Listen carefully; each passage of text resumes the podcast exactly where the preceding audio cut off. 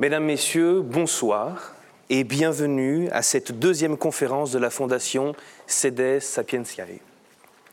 Alors la Fondation CEDES Sapientiae, qu'est-ce que c'est? C'est une fondation qui soutient les activités de recherche et d'enseignement de la faculté de théologie et d'études des religions de l'Université catholique de Louvain. Le thème de cette année porte sur Dieu, une biographie. Lors de la première conférence, les professeurs Richel et Van Oyen nous ont montré la cohérence de l'image de Dieu entre ce qu'on appelle l'Ancien Testament et le Nouveau Testament. Nous avions donc été surpris de voir à quel point le Dieu de l'Ancien et du Nouveau Testament sont les mêmes, quoi qu'en disent les défenseurs du Dieu de guerre contre le Dieu de paix. Cette fois-ci, laissons-nous surprendre par l'image de Dieu dans le Nouveau Testament et le Coran. Évidemment, en moins d'une heure, il est impossible de couvrir l'ensemble des facettes de Dieu dans les deux livres. Nous avons donc demandé à nos intervenants de nous décrire un aspect ou deux qui leur semblait important de rappeler. Mais qui sont ces intervenants? D'une part, nous écouterons le professeur Mehdi Azayez, professeur d'islamologie, pour nous parler de Dieu dans le Coran. Bonsoir, professeur Azayez.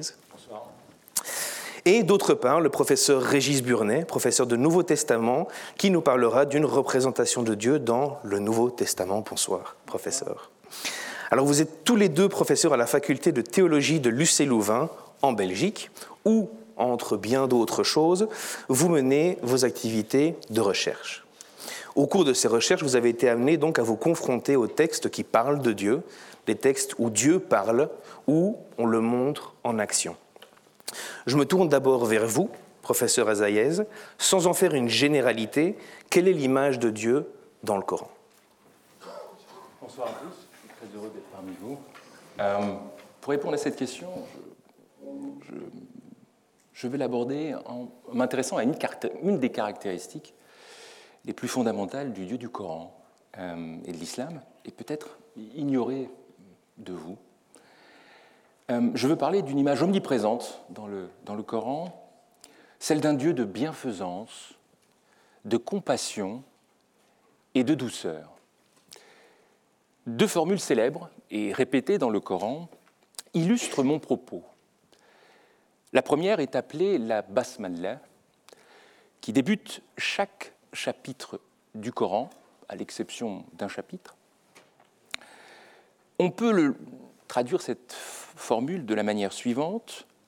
Au nom de Dieu, le bienfaiteur, El Rahman, le tout miséricordieux, El Rahim. La deuxième expression sur laquelle je voudrais m'arrêter euh, est la suivante. Elle affirme que Dieu, j'ouvre les guillemets, Dieu prescrit la miséricorde à lui-même. Enfin, je vous parlerai très brièvement de, des nombreux noms divins qui parsèment le Coran et qui déclinent explicitement la douceur et la compassion de Dieu pour ses créatures et le monde qu'il a créé. Et donc, si on reprend euh, la première mention, est-ce que vous pouvez nous expliquer la basmala? Avec plaisir. Euh, lorsqu'un lecteur ouvre le Coran, euh, il est frappé par l'expression euh, qui figure en en-tête euh, de tous les chapitres, donc à l'exception d'un d'entre eux, et que l'on peut donc traduire, comme je vous l'ai dit tout à l'heure, au nom de Dieu, le bienfaiteur, le tout miséricordieux. Cette formule est donc appelée la basmallah. Plus fort? D'accord, je vais parler plus fort. Très bien. Je vais parler donc plus fort. Ça va comme ça? Ok, good.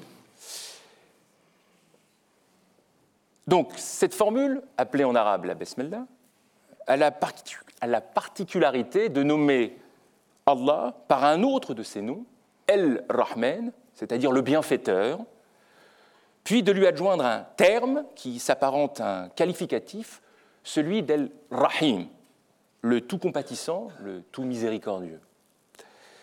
Ces deux termes ont un sens que presque identique et atteste que celui à qui il s'applique fait éminemment preuve de la vertu appelée rahma. Selon une majorité euh, de commentateurs du Coran, cette rahma, cette miséricorde, veut dire douceur, tendresse, bienveillance. Les sens contraires de ce terme sont la dureté ou la cruauté. Euh, ces significations ne doivent pas surprendre. Ils appartiennent à un fond sémitique commun. La racine de ces mots est constituée de lettres rahamim, qui sont loin d'être inconnues de la Bible hébraïque. Dieu est considéré dans les psaumes comme a-rahaman, pardon, équivalent de la notion de chesed. Alors je vous donne un passage des psaumes très connu. Dieu est bon pour tous et ses miséricordes s'étendent sur toute œuvre. Jésus, parlant araméen, a probablement utilisé ce terme pour décrire le Dieu qui délivre tout son amour à son Fils, à toute l'humanité et à toute l'humanité. Le Coran s'inscrit parfaitement dans cette continuité. Au-delà de la présence de la miséricorde de Dieu dans le Coran, je crois que c'est ta question. Non, pas de souci. Euh, Mais donc, cette basmala qu'on retrouve dans, dans, dans, dans, dans le Coran, dans les textes sacrés, euh, dans la mise en pratique pour le, le, le croyant de tous les jours, par exemple, si, si on reprend l'une des prières rituelles, quelle est cette, la, la- la place de cette miséricorde? Je, je lis Au nom de Dieu, celui qui fait miséricorde, le miséricordieux, louange à Dieu, Seigneur des mondes, celui qui fait miséricorde, le miséricordieux, roi du jour du jugement.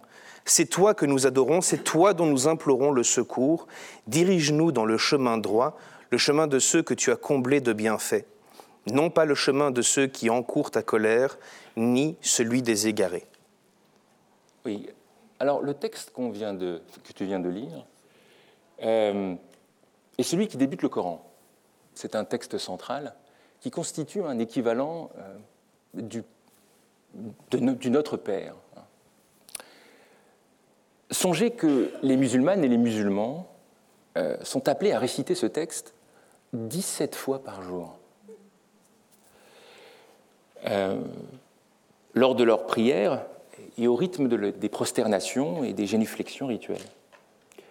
Ce qui est remarquable ici, c'est la répétition à quatre reprises du terme miséricorde, avec la mention également des bienfaits de Dieu. C'est donc vraiment une prière fondamentale. De surcroît, il faut souligner que le mot miséricorde est le nom de Dieu, qui définit donc son essence, mais également qui décrit son action. Autrement dit, Dieu est miséricorde et Dieu fait miséricorde. Comment est-ce qu'il fait? Comment est-ce qu'il applique cette miséricorde? Alors, j'ai commencé euh, à vous parler d'une formule coranique répétée, donc, au nom de Dieu, le miséricordieux, le tout miséricorde. Je souhaiterais maintenant m'enquérir d'une expression coranique singulière et étonnante que j'extrais d'un verset situé euh, au chapitre 6 du Coran, au verset 12. On y lit la chose suivante.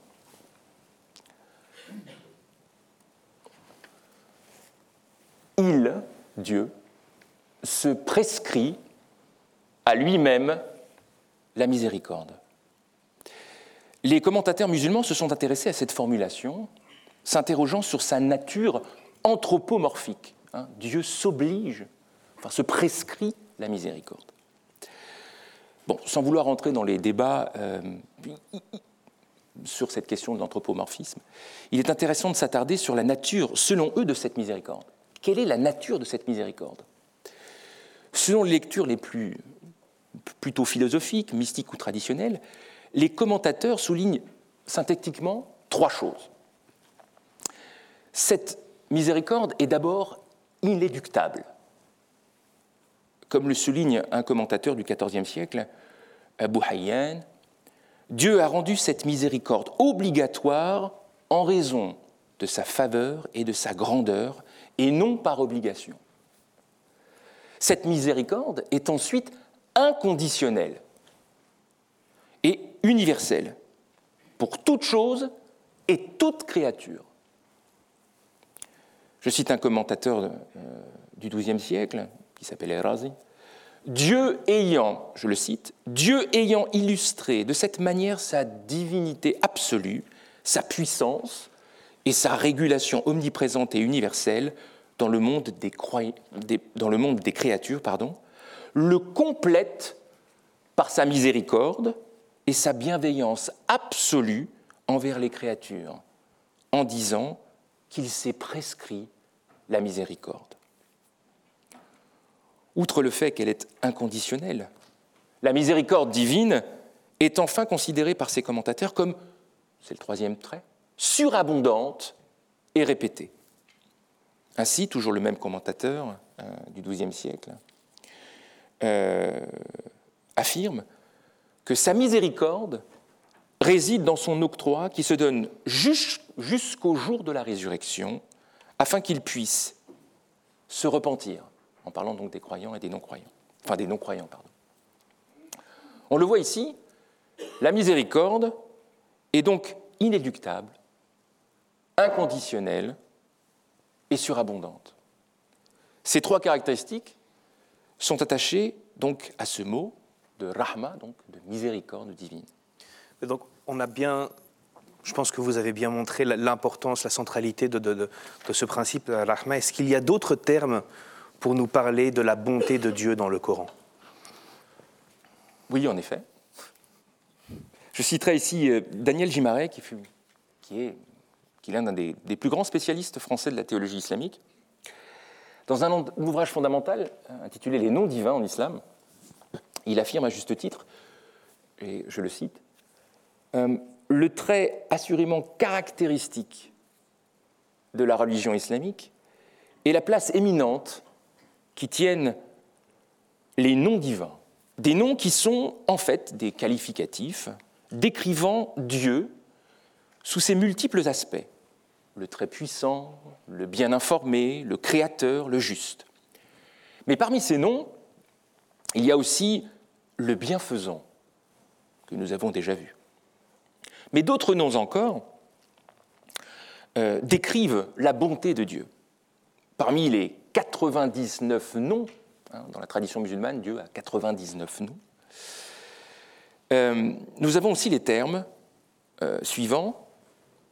Donc, celui, de la, celui qui fait cessation de la souffrance, celui qui est tendresse, celui qui fait pardon, celui qui est bienveillant, celui qui fait le bien, celui qui euh, fait générosité, une générosité supplémentaire, celui qui partage euh, les richesses, la richesse, celui qui donne beaucoup, celui qui donne sans limite et sans qu'on lui demande.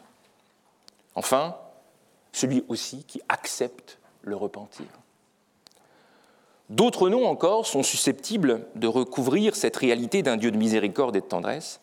Je ne peux pas tous les citer, mais j'en ai compté 49.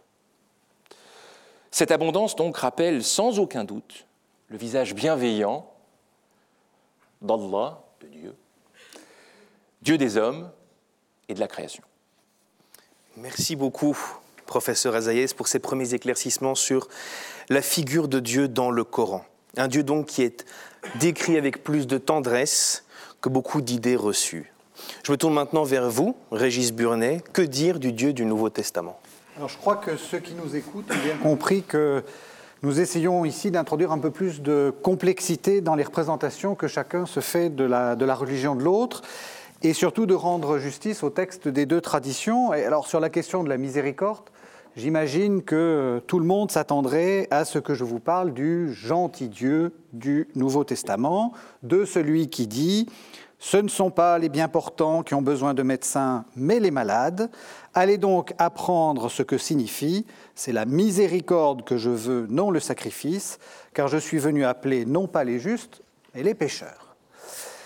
Eh bien, je voudrais justement montrer que le Dieu du Nouveau Testament ne présente pas uniquement ce visage de miséricorde, mais qu'il est aussi un Dieu qui punit, un Dieu qui rétribue.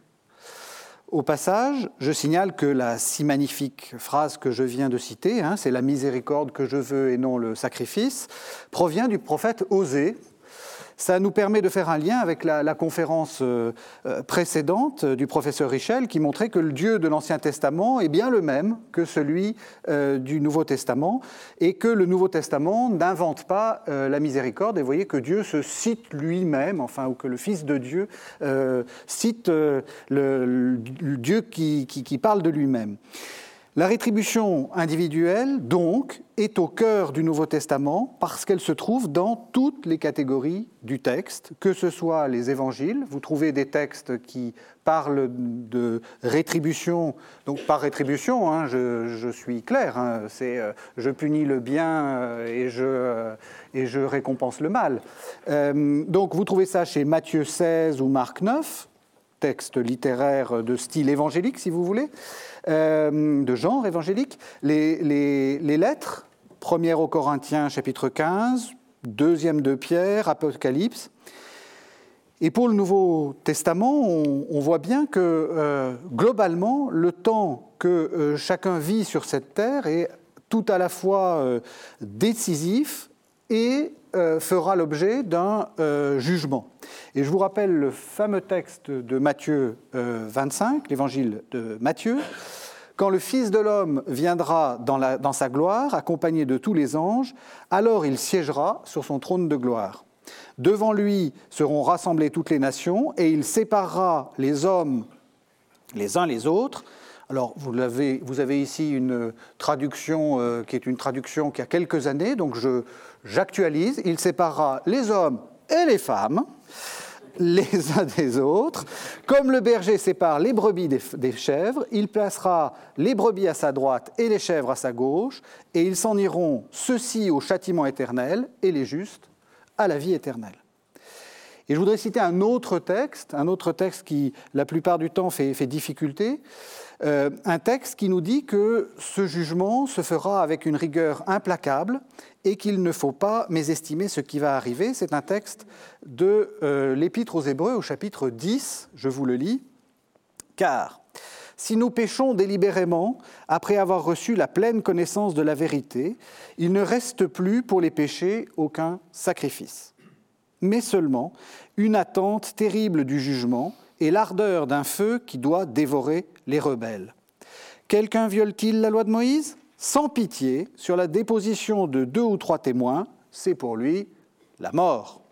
Quelle peine plus sévère encore ne méritera-t-il pas, vous le pensez, celui qui aura foulé aux pieds le Fils de Dieu, qui aura profané le sang de l'alliance dans lequel il a été sanctifié, et qui aura outragé l'Esprit de la grâce Nous le connaissons en effet, celui qui a dit À moi la vengeance, c'est moi qui rétribuerai, et encore, le Seigneur jugera son peuple. Et je vous ai gardé pour la fin la pire des phrases. Il est terrible de tomber entre les mains du Dieu vivant.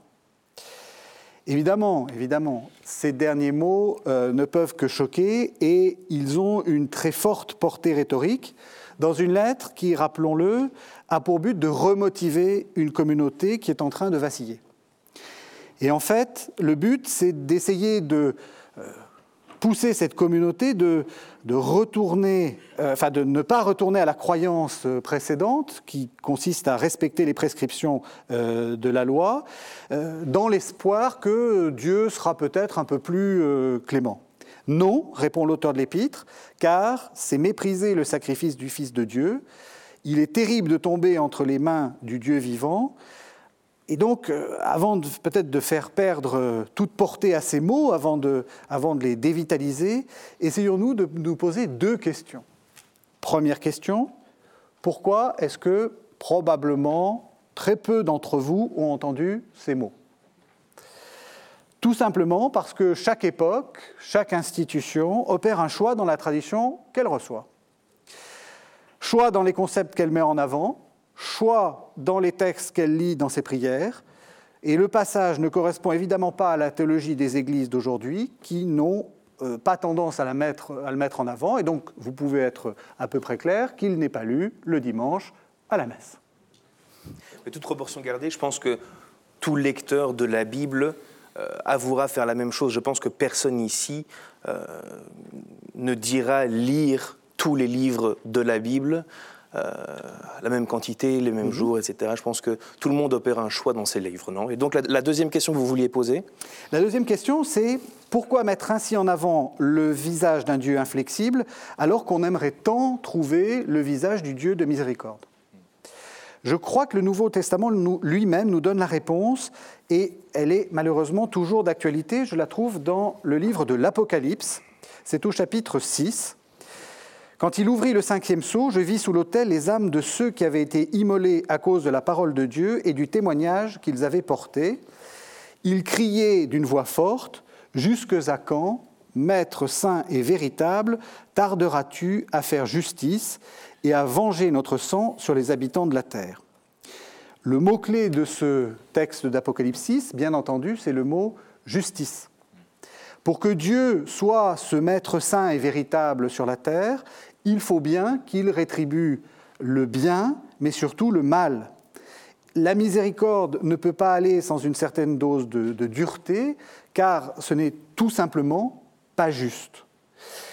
Alors évidemment, il est confortable de, prêcher un Dieu de miséricorde, et surtout, euh, surtout quand tout va bien, quand on peut se permettre euh, de jouer euh, à la grande âme qui revient de tout, qui est prête à, à, pardonner les offenses, surtout quand on ne les a pas subies soi-même.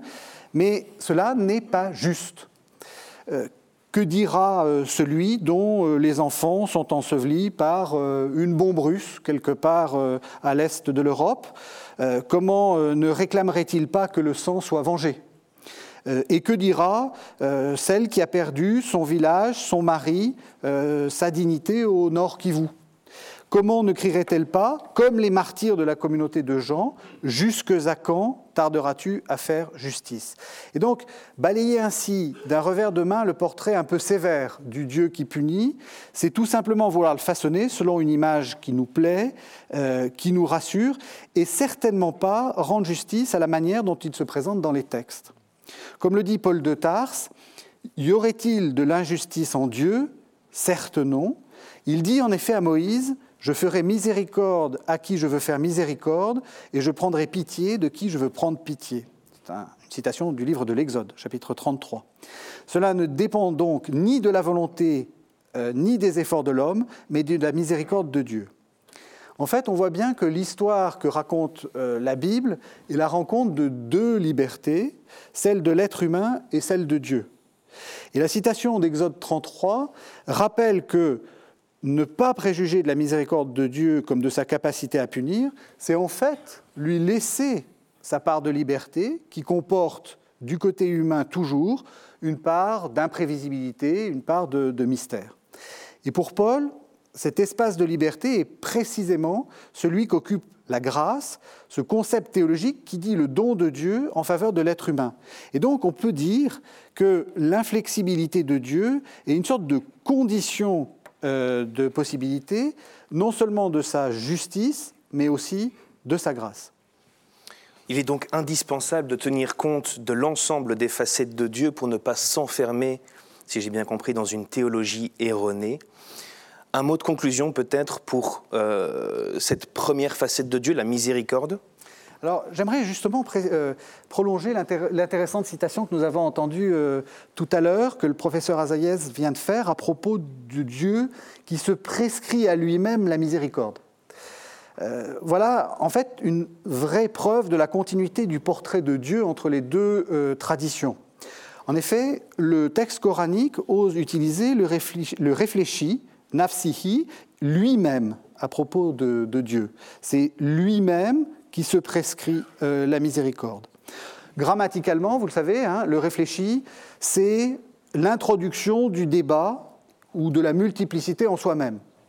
Euh, quand je me dis à moi-même, pour faire un pléonasme, que je devrais être plus compréhensible euh, envers les étudiants, je dis qu'une part de moi est, est, encline à la sévérité et qu'une autre a tendance à être plus souple.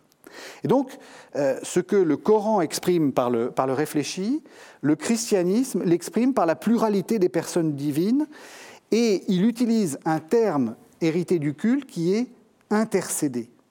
Selon Saint Paul, au chapitre 8 de l'Épître aux Romains, l'Esprit pardon, intercède pour nous en gémissement ineffable. Et puis, c'est au tour de Jésus-Christ qui intercède pour nous. Il y a donc, d'une certaine façon, une pluralité en Dieu. Une pluralité partagée donc, mais pas forcément là où on l'attend. Si la pluralité n'est pas où on l'attend, qu'en est-il de Dieu? Est-il là où on pense? Est-il proche? Est-il loin? Professeur Azaïez? Alors, à l'occasion de cette question, je voudrais, briser un, vieux poncif, celui qui consiste à affirmer que le Dieu coranique ou le Dieu de l'islam euh, serait d'une telle transcendance euh, qu'il serait distant du monde, jaloux de sa grandeur et de sa superbe, voire indifférent à toute considération pour la condition humaine. L'image est bien ancrée, euh, et il serait avisé de l'interroger et d'en comprendre d'ailleurs les ressorts. Car tout dans le Coran affirme le contraire. Il y a bien une proximité de Dieu. Et je vais vous en donner un exemple très révélateur, un verset, il y en a d'autres, mais un notamment, où il est dit Nous avons créé l'homme, nous savons ce que son âme lui suggère, nous sommes plus près de lui que sa propre veine jugulaire. Cette proximité, je souhaiterais l'illustrer par un exemple. Et l'exemple, c'est le prophète de l'islam lui-même. Et sa relation si particulière avec Dieu. Comme on le sait, le Coran n'est pas une biographie. Et encore moins, ni, une géographie, ni une géographie, ni une biographie de Mohammed. Mohammed, donc le prophète de l'islam. Nous sommes bien confrontés à une absence de toute volonté de décrire la vie d'un homme.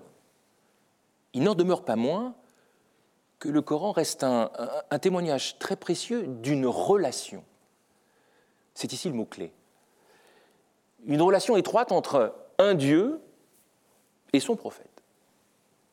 C'est peut-être d'ailleurs à travers ce lien qu'il est possible d'esquisser un, portrait coranique de Mohammed. Alors c'est une relation ô combien privilégiée. Le Coran tutoie son prophète et n'a de cesse de s'adresser à lui. Cette, proximité qui confine à l'intime jalonne l'ensemble du texte, du texte et se décline selon plusieurs modalités, façons. Car le Coran interpelle pour exhorter, informer, désigner, questionner, mais aussi réprimander et consoler Mohammed, le prophète de l'islam. Ces cinq modes d'interpellation sont, autant de témoignages à l'échelle coranique de ce que André Neher ce fameux bibliste, désigné par l'altération, c'est-à-dire l'existence prophétique asservie à un absolu. Mais à travers cet exemple, ce sont tous les hommes et les femmes qui sont engagés dans cette relation. Mohammed est en quelque sorte un parangon de la condition humaine qui ne concerne pas seulement son être, mais également toute l'humanité qui est appelée à revivre cette expérience prophétique par l'écoute ou la lecture du Coran. Je parlais de cinq modalités de, relation. Euh, nous pouvons, par-delà cette expérience intime vécue par le prophète, l'appliquer à notre propre expérience de Dieu dans toute sa proximité. Quelles sont ces, modalités de communication? Alors je disais tout à l'heure, Dieu exhorte, il délivre un savoir, il désigne et nomme, il console et réprimande, il interroge. Si, on les prend dans l'ordre, Dieu exhorte Alors, Dieu exhorte. Euh, en effet, la parole coranique exhorte son prophète Mohammed à ne pas douter, à ne pas se morfondre, à ne pas céder à la tentation. Par-delà ces épreuves euh, intérieures, Mohammed dut aussi se soumettre entièrement au poids écrasant de la parole révélée, c'est-à-dire le Coran. Le Coran l'exhorte à suivre fidèlement sa proclamation, de recevoir ses denses paroles, de ne pas oublier sa récitation et de propager son message. La multiplicité de ces injonctions révèle combien l'expérience prophétique fut une épreuve humaine, inquiète et douloureuse. Ensuite, donc, Dieu délivre un savoir. Oui, en effet, Dieu délivre un savoir qui fait rappel pour ne pas oublier les bienfaits, notamment les bienfaits de Dieu à l'égard des enfants d'Israël. Le Coran incite à plusieurs reprises son envoyé à raconter les histoires des prophètes anciens. Euh, par exemple, recours donc à la narration dans l'espoir qu'ils réfléchissent. Principalement issus de la tradition biblique, ces récits mettent en scène Noé, Abraham, Moïse, Jésus. Ainsi, le Coran enseigne leurs récits à son envoyé. Ces derniers sont tous confrontés à l'hostilité et à l'incrédulité de leur peuple. S'apparentant à un phénomène d'identification, le Coran ne cesse de suggérer que Mohammed, hein, le prophète de l'islam, est à l'image de ces prophètes déniés. Par ce savoir délivré par le Coran, le prophète peut ainsi trouver en ses personnages bibliques des figures d'encouragement et de réconfort, venant confirmer le caractère prophétique de sa mission. Donc ça c'était Dieu délivre un savoir. Ensuite, Dieu désigne et nomme, vous avez dit? Oui, en effet, Dieu désigne et nomme pour élever l'homme. Mohammed est entre autres un serviteur, un avertisseur, un témoin de Dieu. Le Coran le qualifie par deux termes. Il est Nabi, il est Rasoul. Ces formulations révèlent un des enseignements les plus fondamentaux du Coran et de l'islam. L'histoire humaine est ponctuée par l'envoi d'une succession de prophètes, euh, où l'on rencontre quelques grandes figures, donc Adam, euh, qui est aussi considéré comme un prophète, Noé, Abraham, Moïse, Jésus, mais aussi, même également dans la tradition, euh, dans la tradition arabe, vous avez des prophètes arabes hein, qui sont cités dans le Coran. Ces messagers de Dieu rappellent aux hommes les principes immuables de l'unicité de Dieu. Hein, Mohammed appartient à cette lignée dont il est le dernier représentant, le sceau des prophètes selon le Coran. Et donc le quatrième point, Dieu console et réprimande, la quatrième proximité. Oui. C'est ça. En effet, donc Dieu console et réprimande les êtres. C'était peut-être à la mesure des épreuves vécues que Mohammed avait trouvé dans le Coran une parole de réconfort. Ce discours de consolation revêtait alors deux formes, celle d'un rappel de la bienfaisance divine à son endroit et celle d'un soutien fidèle euh, et constant d'un Dieu protecteur.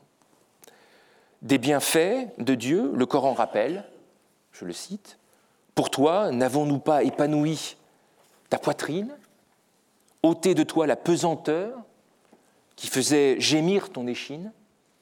Ou encore, ne t'a-t-il pas trouvé orphelin? Il t'abrita. Ne t'a-t-il pas trouvé dans l'errance? Il te guida. Ne t'a-t-il pas trouvé nécessiteux Il te combla.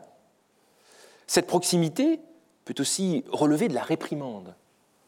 La tradition musulmane rapporte ainsi qu'un aveugle vint à la rencontre de Mohammed alors que celui-ci s'entretenait euh, avec des notables de la Mecque qu'il souhaitait convertir.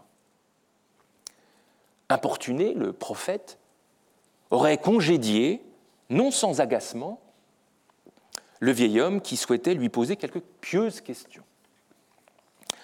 S'il est historiquement impossible de vérifier la véracité de l'anecdote, la tonalité du texte, elle, emprunte bien le registre du reproche. On peut lire donc dans le Coran, en effet, il, alors ici on considère que c'est Mohammed dont il s'agit, il a pris l'air sévère et s'est détourné sous prétexte que l'aveugle l'abordait. Dans ce passage, le Coran opposerait alors l'empressement, quelque peu coupable du prophète, pour convertir les Mécois récalcitrants à la nécessité, à la nécessité impérieuse de prêter attention aux démunis et aux miséreux. Et donc enfin le cinquième type de proximité, vous avez parlé du Dieu qui interroge. Oui, en effet, Dieu interroge son prophète pour lui rappeler que son Dieu sait tout. Il est tout savoir.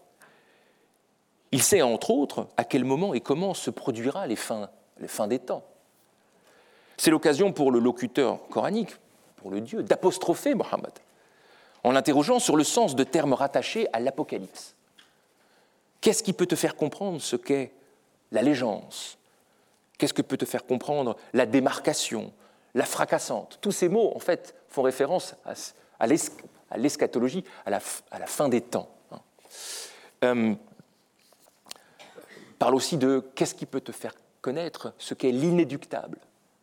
Ces interrogations sont immédiatement suivies d'une réponse du Coran et donc de Dieu pour, pour les musulmans, qui décrit l'événement eschatologique. Ainsi, le jour de l'allégeance est celui où Dieu est le plus juste des justiciers. Le jour de la démarcation est un jour irréfutable. Et malheur en ce jour à qui dément. Le jour de la fracassante est le jour où les montagnes seront comme touffes de laine qu'on carde. Enfin, le jour de l'inéductable et l'image est à l'image des peuples anciens et incrédules châtiés par une tornade furieuse et mugissante. Ainsi, ces questions-réponses constituent une sorte de levier rhétorique qui informe le prophète et ses auditeurs du caractère extraordinaire du jour du jugement dernier. Elles sont par la même occasion un moyen d'affirmer l'infini savoir du locuteur coranique, du, du Dieu du Coran, si j'ose dire. Et donc ces cinq, types pardon, de, proximité, de communication sont entre Dieu et le prophète, mais qu'en est-il du lecteur qui, lui, ne se revendiquera pas pardon, prophète? Que fait-il de ces proximités? Alors, les cinq modalités que je viens de décrire euh, dépassent euh, l'expérience, j'allais dire, prophétique du prophète, euh, au sens où l'intimité de cette relation coranique n'est autre que l'intimité de tous les êtres en quête de Dieu. Euh, le Coran en appelle à vivre une expérience similaire, mais bien évidemment jamais identique hein, à celle du prophète. Alors j'insisterai sur cette idée. Toute lecture ou toute audition du texte coranique invite à revivre, à revivre donc, si j'ose dire, ce parcours prophétique et à sentir la proximité de la présence de Dieu par cette parole adressée. Merci beaucoup, professeur Azaïa. Je pense que vous avez dit l'essentiel sur cette proximité entre Dieu et le prophète d'abord, et puis entre Dieu et, le lecteur ensuite. Régis Burnet. Le Nouveau Testament nous parle de l'incarnation, le divin sur terre. Mais on y retrouve également euh, des propos comme Mon Dieu, mon Dieu, pourquoi m'as-tu abandonné? Je vous pose la question, Dieu est-il proche ou éloigné? Évidemment, dans une, dans une première approche, euh, cette, question, euh, cette question de la proximité de Dieu paraît opposer très clairement le Nouveau Testament et le, Coran. Euh, le Verbe s'est fait chair et il a habité parmi nous, selon Jean 1, 14. C'est donc bien ce qu'on appelle l'incarnation. Donc Dieu s'est fait visible, il s'est fait homme. on a presque envie de dire que le visage de Dieu, c'est Jésus. Même c'est presque une expression, enfin c'est une expression que Clément d'Alexandrie, un père de l'Église, utilisait, hein, le Fils est le visage du, Père. Et euh, comme le dit Jésus à Philippe, euh, qui lui demande, mais montre-nous le Père, eh bien, euh, Jésus lui dit, je suis avec vous depuis si longtemps, et cependant, Philippe, tu ne m'as pas reconnu. Celui qui m'a vu a vu le Père. Pourquoi dis-tu, montre-nous le Père? Et donc, d'une certaine façon, hein, cette, cette, conférence sur les visages de Dieu peuvent s'arrêter là. Hein, Jésus est le visage du Père, c'est fini. On va essayer de continuer, euh, parce que comme l'a bien dit le professeur Van Oyen dans, dans sa conférence précédente, les choses ne sont pas si simples, car les textes bibliques maintiennent jalousement la distinction entre le Père et le Fils. Si Jésus est bien le visage du Père, on peut dire qu'il n'a pas la même, la même figure, en quelque sorte. Et surtout, le Père reste absent, immontrable, distant, tandis que l'autre se fait voir, agit, euh, parle. Et comme euh, Gerd Van Hoyen l'a très bien dit, euh, si les évangiles et les autres écrits du Nouveau Testament donnent des formulations différentes de cette transcendance de Dieu, Gerd a parlé de Marc, il a parlé de l'Apocalypse, tous la maintiennent, Dieu est avant tout l'absent. Et même un évangile comme celui de Jean le rappelle.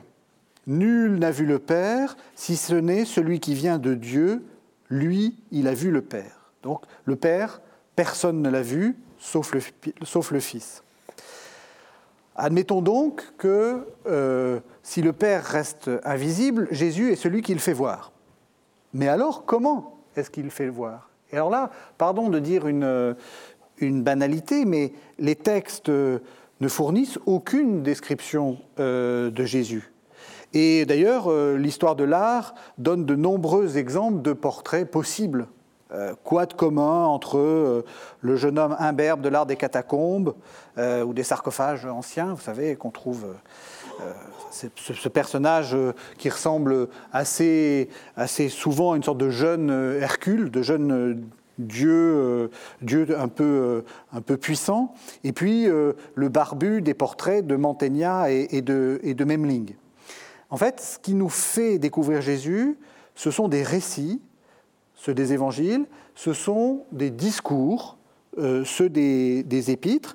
Et dans l'Apocalypse, nous avons une présentation encore plus intéressante et encore plus euh, déroutante de lui, puisque euh, ce sont des images symboliques. Alors, celui qui se tient au milieu des chandeliers, l'agneau immolé, le cavalier blanc, et euh, si vous voulez, euh, entre, euh, toutes, ces, images, il n'y a pas simplement le fait qu'on peut...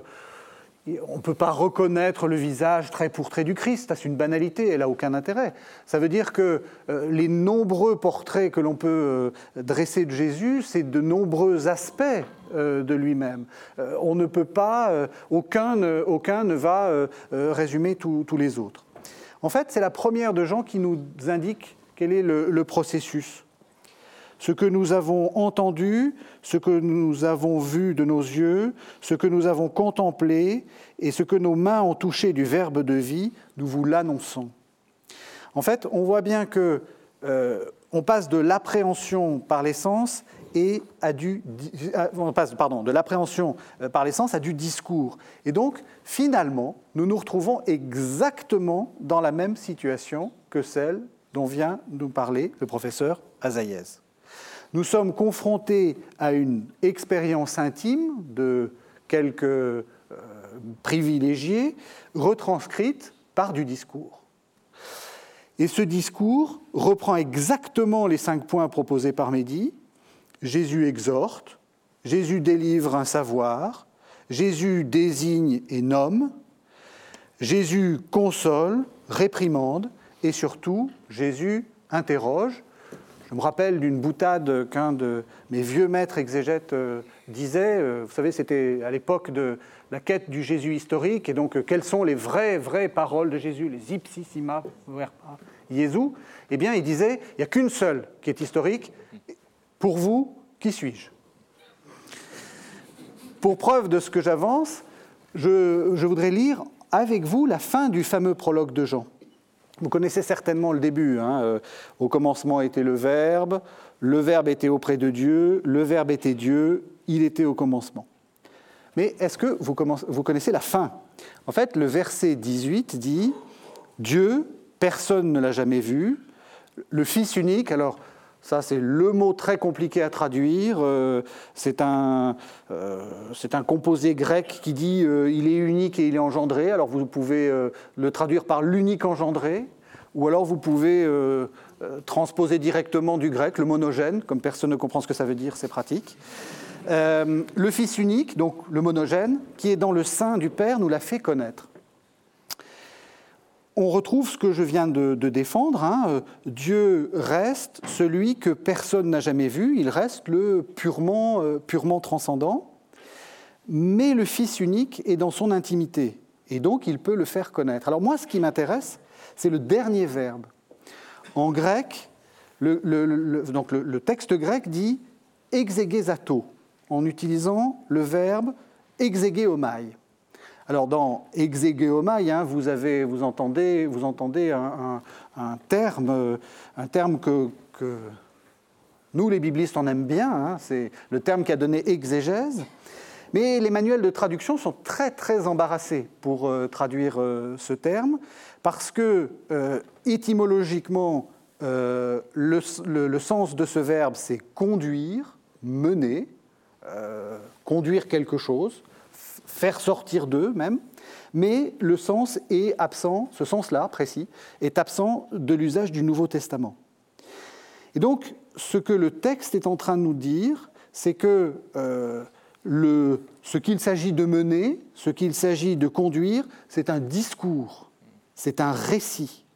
Et donc, euh, si je veux euh, euh, traduire de manière plus précise ce, texte, je dirais Dieu, personne ne l'a jamais vu, le Fils unique, l'unique engendré qui, est dans le sein du Père, a conduit le récit, il a conduit le discours.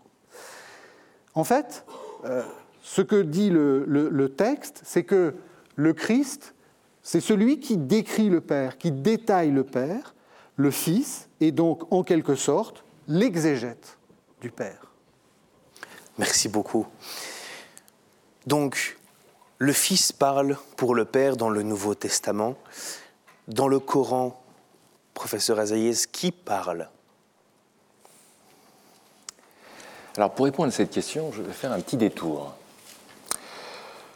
Le Coran, à l'instar de la Bible, possède de nombreux genres littéraires.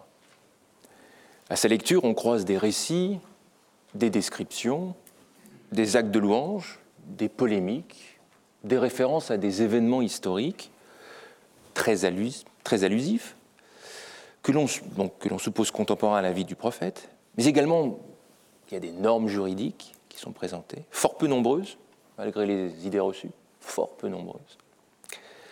Ces diversités de genres entraîne sans surprise une présentation du Dieu coranique selon plusieurs facettes, euh, j'oserais dire plusieurs visages, dont je vais, donner un aperçu. Mais je souhaiterais tout d'abord souligner un fait majeur. Tous ces genres littéraires ont un point commun.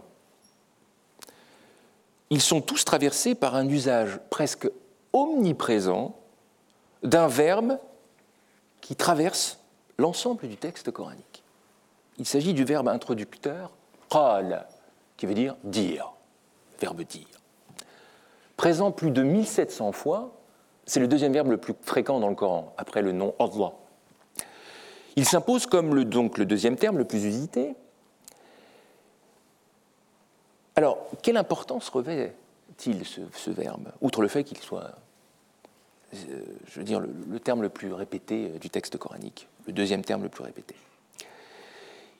Il introduit un nombre considérable de discours rapportés et de dialogues, à tel point qu'il est aisé de comparer le Coran à un immense théâtre de voix dont le metteur en scène magistral est le locuteur divin. Ce dernier s'adresse à des locuteurs, en premier lieu son prophète, hein, on l'a vu tout à l'heure, mais également s'adresse à des croyants et des incroyants. Des êtres non humains sont aussi parlants, comme le démon, les anges ou les djinns, les génies. Tous ces êtres sont en face de Dieu des auteurs de paroles, ou de discours direct. Il s'adresse à Dieu pour le prier, l'interroger, l'apostropher, s'opposer à lui, et même le réfuter. Réfuter, le défier. C'est donc à une véritable polyphonie, donc plusieurs voix qu'on entend, hein, que le Coran nous convie. À quoi le Coran nous convie? Dieu, Allah, est une sorte de metteur en scène, si j'ose dire, qui distribue les voix, mais oui, la voix principale et centrale.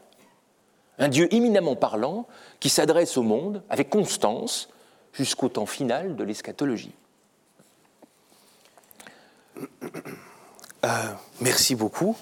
Pour préparer cette session, euh, vous nous aviez proposé quelques textes qui illustrent le propos que vous venez d'énoncer. Si vous voulez bien, on va en lire quelques-uns et alors vous les commenterez au fur et à mesure. Je vous propose, voici les trois premiers passages. Je peux lire, bien sûr, pas de problème. Un livre est descendu sur toi. C'est bien celui-là, oui.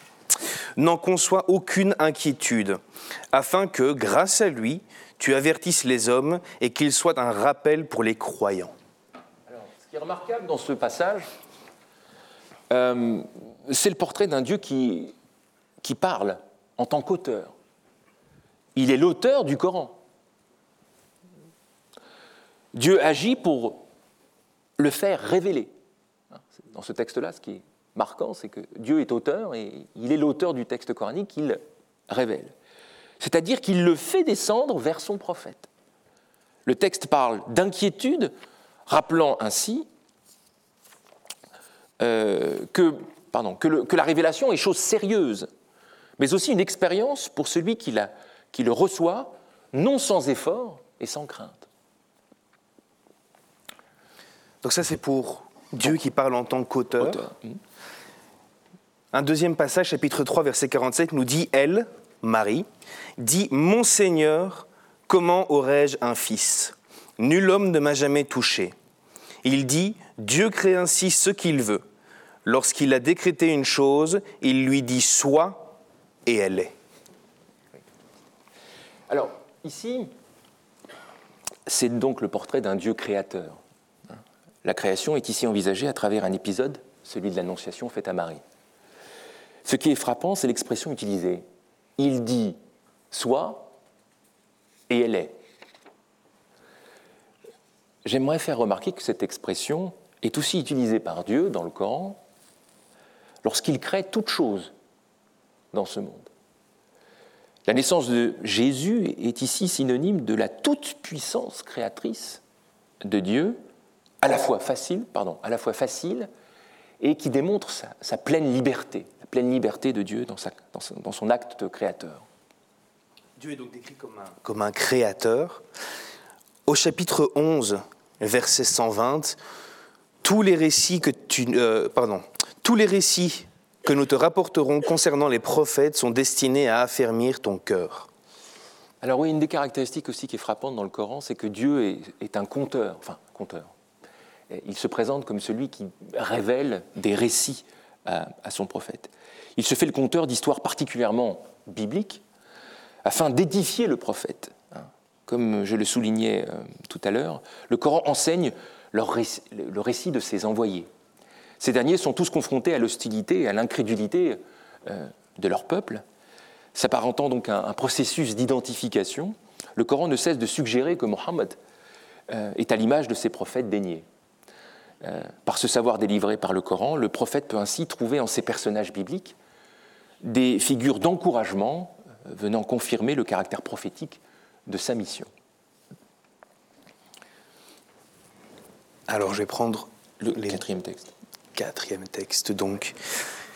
Si nous avions fait descendre ce Coran, pardon, chapitre 59, verset 21, si nous avions fait descendre ce Coran sur une montagne, tu aurais vu celle-ci s'humilier et se fendre sous l'effet de la crainte de Dieu. Tels sont les exemples que nous proposons aux humains, peut-être réfléchiront-ils. Alors ce qui est remarquant aussi dans ce passage, c'est que Dieu parle de son livre. Il, en donne d'une certaine manière une information. Dieu parle ici donc de ce livre, il le nomme. Il dit bien, c'est le Coran, le Coran. Et décrit sa manière de se révéler. C'est une descente, qualifiant donc ce processus de révélation comme une descente.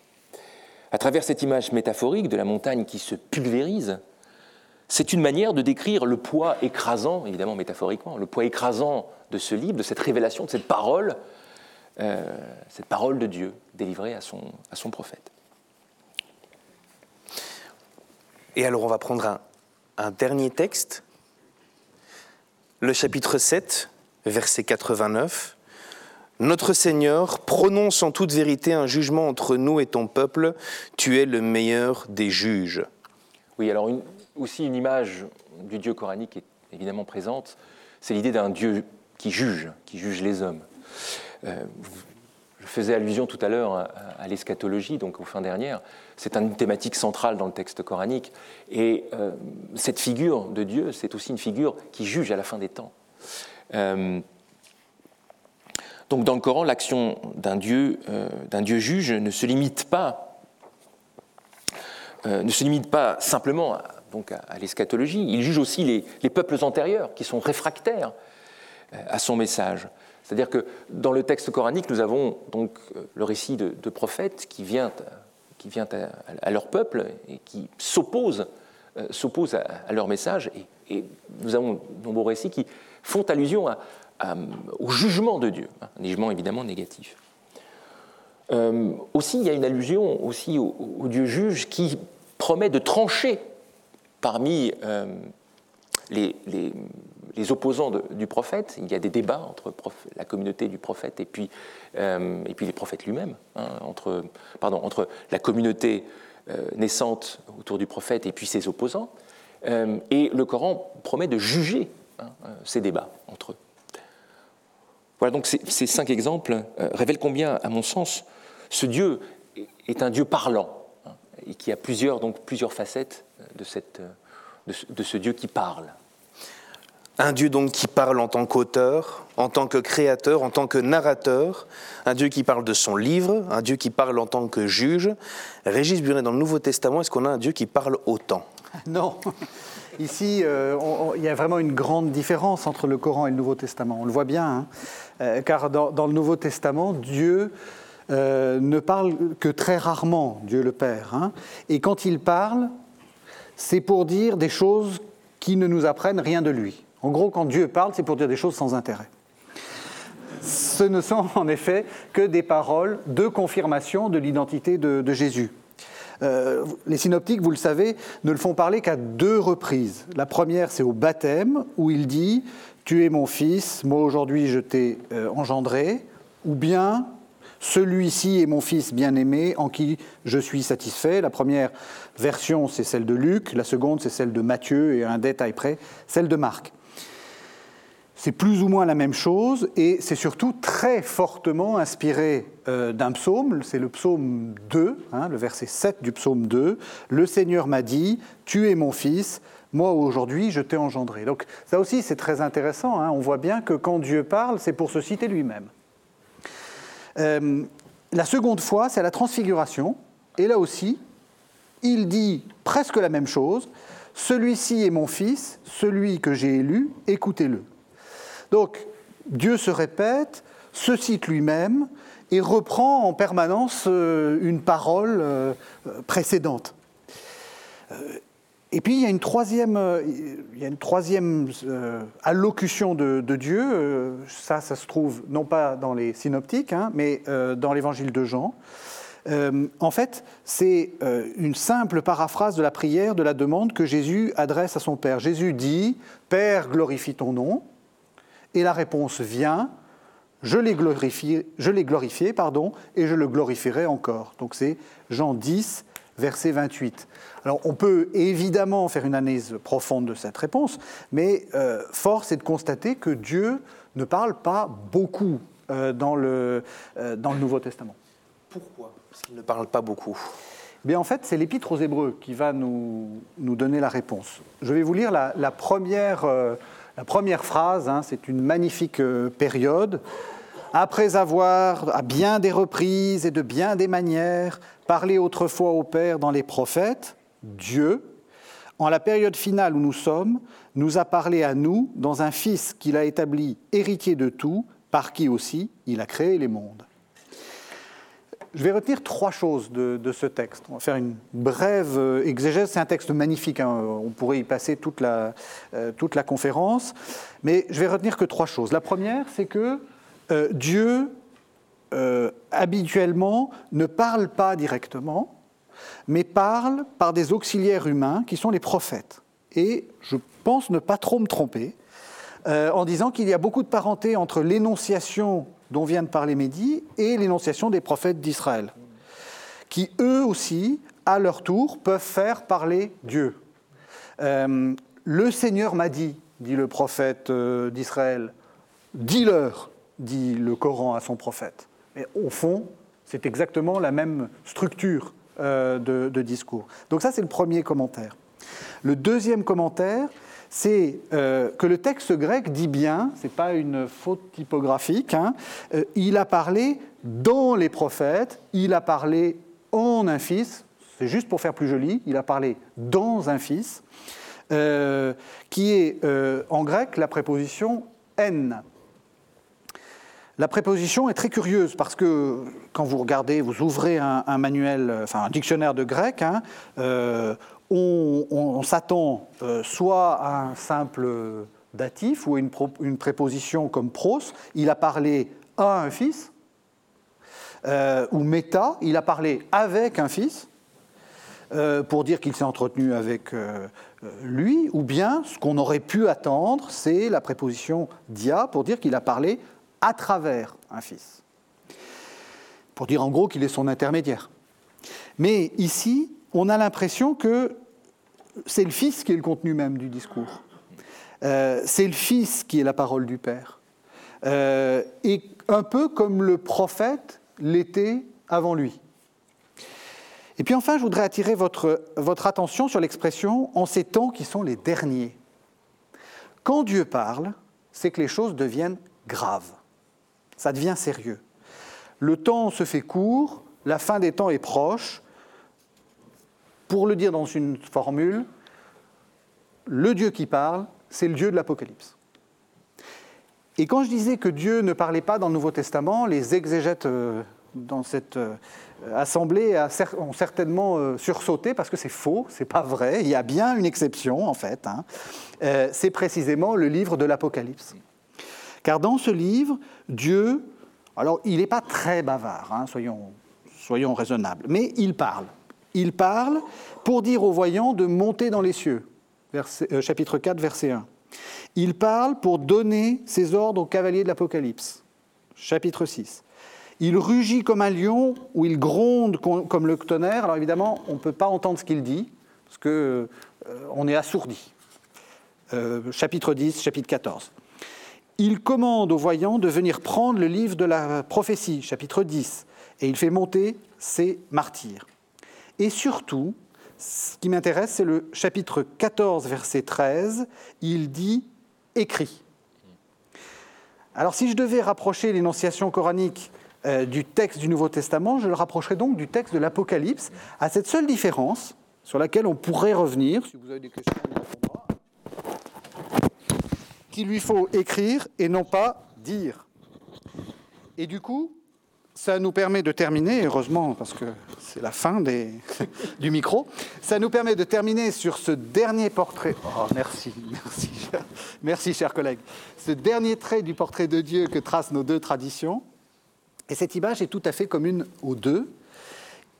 On a bien l'impression que euh, le Dieu du Coran, comme le Dieu du, du Nouveau Testament, et un Dieu qui va mettre fin au temps. C'est un Dieu qui s'apprête à intervenir. C'est un Dieu, donc, de l'Apocalypse. Bref, pour terminer cette conférence par une note réjouissante, je dirais que le visage de Dieu du Nouveau Testament au Coran, c'est le visage de Dieu de l'Armageddon. Merci beaucoup. Alors au cours de cette conférence, nous avons commencé donc par montrer que le Dieu du Coran est tout autant miséricordieux qu'inflexible, et que le Dieu du Nouveau Testament est tout autant inflexible que miséricordieux. Nous avons ensuite parlé de la proximité inattendue du Dieu musulman au plus, euh, au plus proche de son prophète, qui est le modèle du croyant. Les musulmans sont ainsi appelés à revivre cette intimité, cette proximité avec Dieu. Pour le Nouveau Testament, Dieu n'est visible qu'à travers le Christ. Il reste transcendant et n'est rendu accessible que par l'intermédiaire du Fils. Pour le troisième point, je retiens qu'au-delà de la transcendance, Dieu dans le Coran et le Nouveau Testament est un Dieu qui parle et qui fait parler. Merci infiniment, professeur Azaïez et Burnet, pour ce moment, et merci à vous pour votre attention.